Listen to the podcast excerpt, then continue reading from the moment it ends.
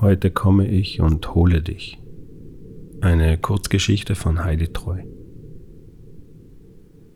Hamlet mühte sich soeben auf der Bühne damit ab, den Schauspielern seiner Truppe klarzumachen, was er und damit wohl auch der Regisseur unter Theater verstand.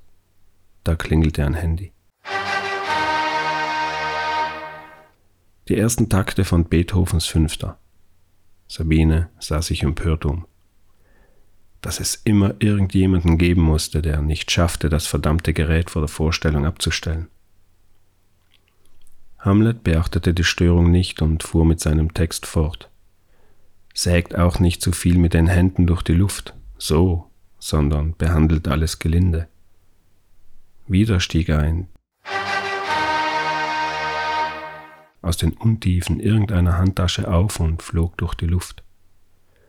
Sabine schnaufte empört auf. Zeitgleich taten alle Umsitzenden einen ähnlichen Schnaufer. Genervte Blicke musterten Sabine, die abwehrend die Hände hob und den Kopf schüttelte. Ihr Handy war das. Nicht? Irritiert stellte sie fest, dass das Geräusch tatsächlich aus ihrer Handtasche zu kommen schien. Wie? Sie beugte sich vor, wühlte zu einem weiteren darin, bis sie das Ding in der Hand hielt. Ein völlig fremdes Gerät, das schon wieder den nervigen Ton von sich gab. Hektisch suchte sie von wütendem Zischeln und weiteren Signalen aus dem Gerät begleitet den Ausschaltknopf, fand ihn nicht.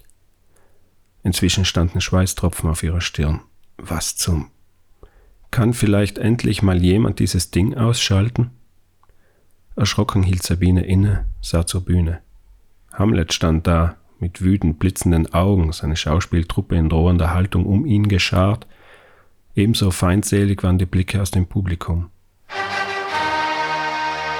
Raus, brüllte Hamlet, und raus wiederholten seine Schauspieler. Das Publikum applaudierte. Sie wusste nicht, wie sie nach draußen gekommen war, aber irgendwie hatte sie es geschafft, sich einen Weg durch die wütende Meute in dem Kleinkunstkeller zu erkämpfen, durch ein Meer an gehässigen Bemerkungen. Und nun stand sie da, in leichtem Nieselregen mit diesem Handy in der Hand, das gerade wieder ein triumphierendes von sich gab. Gleichzeitig blitzte ein Bild auf dem Display auf und Sabine stockte der Atem.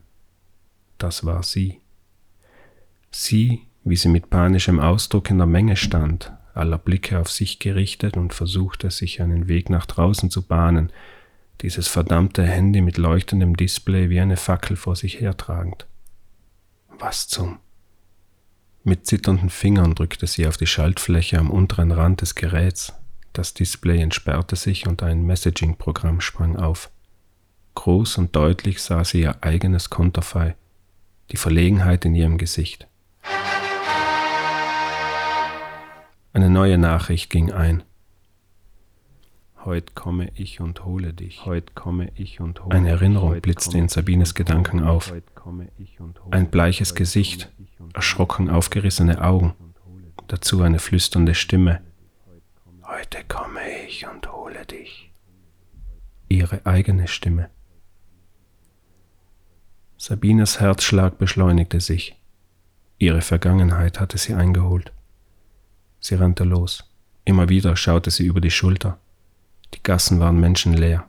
Niemand, der ihr folgte. Langsam beruhigte sie sich. Ein Scherz. Nur ein schlechter Scherz. Zu Hause angekommen, drehte sie trotzdem den Schlüssel zweimal um, schob den Riegel und die Sicherheitskette vor. Dann schaltete sie alle Lichter ein und ließ die Jalousien vor den Fenstern runter. Ihr Haus war dicht eine unbezwingbare Burg. Niemand konnte ihr was anhaben. Sie ließ sich auf ihr Sofa fallen. Plötzlich kam es ihr unwirklich vor, was sie gesehen hatte. War das wirklich sie gewesen auf dem Bild? In der dunklen Nacht hätte sie sich gewiss getäuscht. Wieso sollte jemand ihr ein Handy in die Tasche stecken und ihr solche Bilder schicken? Heute und flüsterte die Stimme in ihrem Kopf wieder. Ein körperloses Zischeln. Sabine erinnerte sich an das Gefühl der Macht, als sie Maxi bei ihrer Übernachtungsparty im Baumhaus diesen kindischen Witz erzählt hatte, wie sie sich an seiner Furcht geweidet hatte, wie er immer weiter zurückgewichen war. Heute komme ich und hole dich. Heute komme ich. Eine kleine Rache dafür, dass er sich immer zwischen Caro und sie drängte, ihnen ihre Erlebnisse zu zweit verdarb, weil sie ihn, das Baby, mitschleppen mussten. Ein Knacken auf dem Dach ließ sie zusammenfahren. Reiß dich zusammen, Sabine. Das ist die Zeder vom Nachbarn, die im Wind übers Dach streift. Heute komme ich und hole dich. Plötzlich fröstelte es sie. Es war ebenfalls eine windige Nacht gewesen damals. Die Äste des Baumhauses hatten im Wind geknarzt, wie knochige Finger hatten sie aneinander gerieben und das leise Donnergrollen hatte die gruselige Stimmung verstärkt. Eine Geschichte, hatte Maxi gebettelt. Bitte, bitte, Erzähl eine Geistergeschichte. Bis sie dem lästigen Betteln des Kleinen endlich nachgegeben hatte. Eine Geistergeschichte willst du? Na gut, dann bekommst du eine Geistergeschichte. Wieder ein Poltern auf dem Dach. Sabine hielt unwillkürlich den Atem an. Das war kein Ast mehr. Hatte sie auch die Dachluken geschlossen? Und wenn jemand einfach das Glas zerbrach? sollte sie nach oben gehen, die Zimmer von außen absperren, in die man durch eine Dachluke einsteigen konnte. Mach dich nicht verrückt, sagte sie sich dann, um eine feste Stimme bemüht. Und als sie das Zittern in ihrer Stimme hörte, noch einmal, mach dich nicht verrückt. Das Geräusch ließ sie herumfahren. Was zum? Sie hatte das Handy doch am Eingang des Kleinkunsttheaters abgelegt hatte sie nicht. Gegen ihren Willen fuhr ihre Hand in die Manteltasche und zog das Handy heraus. Sie musste es doch eingesteckt haben. Hatte sie? Sabine erinnerte sich genau daran, dass sie das Ding auf das Sims am Eingang gelegt hatte. Gut sichtbar für die anderen Zuschauer, wenn sie das Theater verließen, sollte es jemand als seines erkennen. Hatte sie es doch wieder eingesteckt? Wie von selbst glitt ihr Daumen auf den kleinen runden Knopf an der unteren Leiste des Teils. Auf dem Display leuchtete ein Bild auf. Sabines Herz machte einen Sprung. Das war sie, wie sie ihre Haustür aufsperrte. Eindeutig. Keine Täuschung, aus der Vogelperspektive fotografiert. Von ihrem Dach aus fotografiert. Oder vom Fenster darunter. Eis rann durch ihre Adern. Jemand war in ihrem Haus. Heute komme ich und hole dich. Heute komme ich. Hörte sie wieder dieses körperlose Zischeln in ihrem Kopf? Oder war diese Stimme gar nicht mehr in ihrem Kopf? Sabine hielt den Atem an, um nur ja kein Geräusch zu verpassen. In ihrem Innenohr rauschte das Blut im Rhythmus ihres viel zu schnellen Herzschlags. Komme ich und hole dich, sang es wieder und immer wieder. Als er ihrer Geschichte lauschte, waren Maxis Augen größer und immer größer geworden, seine Hand war zum Mund gewandert, erst der Zeigefinger, dann auch noch der Mittelfinger und schließlich die ganze kleine Hand in seinem Mund verschwunden, während sein Gesicht immer bleicher wurde. Sabine hatte einen Blick mit ihrer Freundin Caro gewechselt und in stillem Einverständnis den Witz zu einer Geschichte ausgebaut. Caro hatte dazu leise Fauchgeräusche gemacht, den Wind verstärkt, und Sabine war mit ihrem Gesicht immer näher an Maxi herangerückt. Heute komme ich und hole dich. Sabine fuhr zusammen, das war nicht mehr in ihrem Kopf, das war im Haus. In der Stille, die wie Watte in den Zimmern lag, bahnte sich das unheilvolle Flüstern seinen Weg zu Sabines Ohr. Ohne einen weiteren Gedanken rannte sie in ihr Zimmer, sperrte die Tür ab, rammte die Frisierkommode davor, kauerte sich hinter das Bett, als könne sie sich dadurch vor dem schützen, was da auf sie lauerte. Gespenstisch leuchtete ein Licht vom Display in das Zimmer. Wie war das Teufelsding in ihr Zimmer gekommen? Sie hatte es doch. Als sie das Bild sah, fühlte Sabine, wie sich die Härchen auf ihrem Arm aufstellten. Sie wieder auf ihrer Couch, den Blick starr auf das Gerät in ihrem Zimmer gerichtet. Sie konnte nichts gegen das Zittern tun, das von ihrem ganzen Leib Besitz ergriff, presste die Augen zu, die Hände auf die Ohren. Sie wollte nichts mehr sehen, nichts mehr hören, kein weiteres Bild von sich, keine ersten Takte aus der fünften Symphonie von Beethoven, die gerade jetzt wieder ertönten, keine flüsternde Stimme, die ihr ganzes Denken ausfüllte. Heute komme ich und hole dich. Heute komme ich und Ohne dass sie hinsah, wusste sie, welche Worte auf dem Display erschienen. Mit jedem Da da da da ein neues Wort. Weil sie nicht nur auf dem Display erschienen, sondern wie giftiger Schleim durch die Türritze vom Flur in ihr Schlafzimmer krochen, am Boden entlang auf sie zu und an ihren Beinen hochkrochen, um sich um sie zu winden, eine Anaconda an Flüsterworten, die sich immer weiter zusammenzog, sie zusammenpresste, ihr die Luft raubte.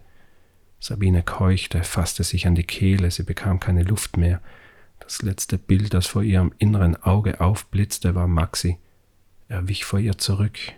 Einen Zentimeter und noch einen Zentimeter, die Augen zwei große dunkle Spiegel, in denen Sabine sich selbst sehen konnte, eine furchterregende Fratze, die näher kam und näher und dann.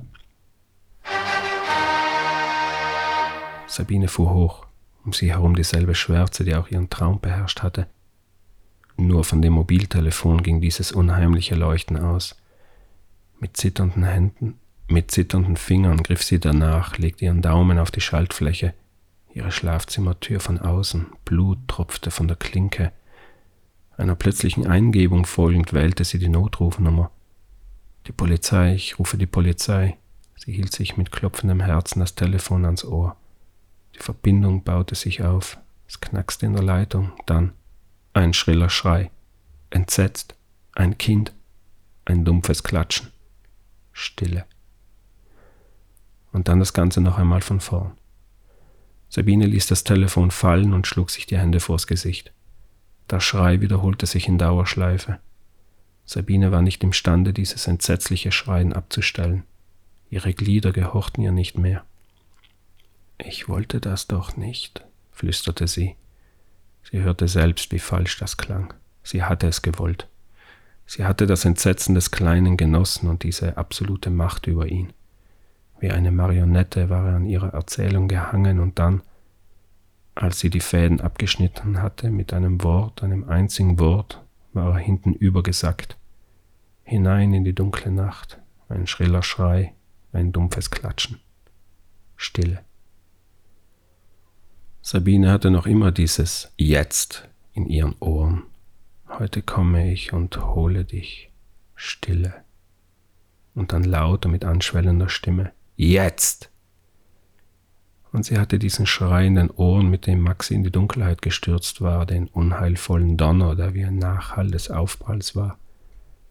Dann plötzlich hatte die Welt den Atem angehalten. Jetzt. Es war doch nur ein Witz, flüsterte Sabine. Ein unschuldiger Kinderwitz. Maxi hatte es doch selbst gewollt und Caro, Maxis Schwester, war dabei gewesen. Hätte Sabine zu dicke aufgetragen, hätte doch Caro eingreifen können. Hatte sie nicht. Weil es nicht so gruselig war, versuchte Sabine sich einzureden. Und Caro hat es doch auch gewollt. Caro, die sie nach dieser schrecklichen Nacht nie mehr wiedergesehen hatte, der sie einen Eid abgerungen hatte, dass sie sich gegenseitig schützen würden. Wer den Eid bricht, ist ein Wicht, wer verrät auch nur ein Wort, stirbt durch Mord, hatten sie geschworen, käseweiß im Gesicht mit zitternden Fingern. Es war ein Unfall, würden sie sagen. Maxi hat Schlaf gewandelt und vom Baumhaus gestürzt. Wir sind erst aufgewacht, als er geschrien hat. Aber Sabine wusste, wer an Maxis Tod die Schuld trug. Sie hatte Maxi getötet und heute würde sie dafür bestraft werden. Sie horchte in die Nacht hinein. Schritte schlichen durchs Haus, Nägel kratzten an der Tür. Sabine kroch in die Nische zwischen Schlafzimmer, Schrank und Wand, versteckte sich in den Falten ihres Bademantels, der dort hing. Ihr ganzes Blickfeld war von dem Handy ausgefüllt, das am Boden vor ihren Füßen lag. Blau und pulsierend schien es immer näher zu kommen, den ganzen Raum auszufüllen, sie aufzusaugen. Die Nachricht sprang Sabine entgegen. Jetzt! Das Zimmer drehte sich, die Nacht um sie herum wurde purpurrot. Ein Bild sprang auf, Sabine, wie sie in der Nische kauerte, Heute komme ich und hole dich, die Stimme direkt neben ihrem Ohr. Jetzt. Ein Schrei fuhr aus Sabines Kehle und gleichzeitig ein Messer in ihre Brust. Im Takt zu den schrillen Kinderschreien, die immer noch aus dem Telefon kamen, drang die Klinge wieder und wieder in Sabines Fleisch. Dann endeten plötzlich die Schreie. Das einzige Geräusch in der wattierten Stille das Gurgeln von Sabine, die in ihrem eigenen Blut ertrank. Mühevoll richtete sie ihren Blick nach oben. Ein junger Mann, bleich im Licht, das vom Handydisplay von unten Schatten in sein Gesicht warf. Die Augen zwei dunkle Spiegel, in denen Sabine sich selbst erkennen konnte. Eine blutige, von Entsetzen verzerrte Grimasse. Maxi? Jetzt, sagte er, holte aus, und Sabine versank in der Dunkelheit.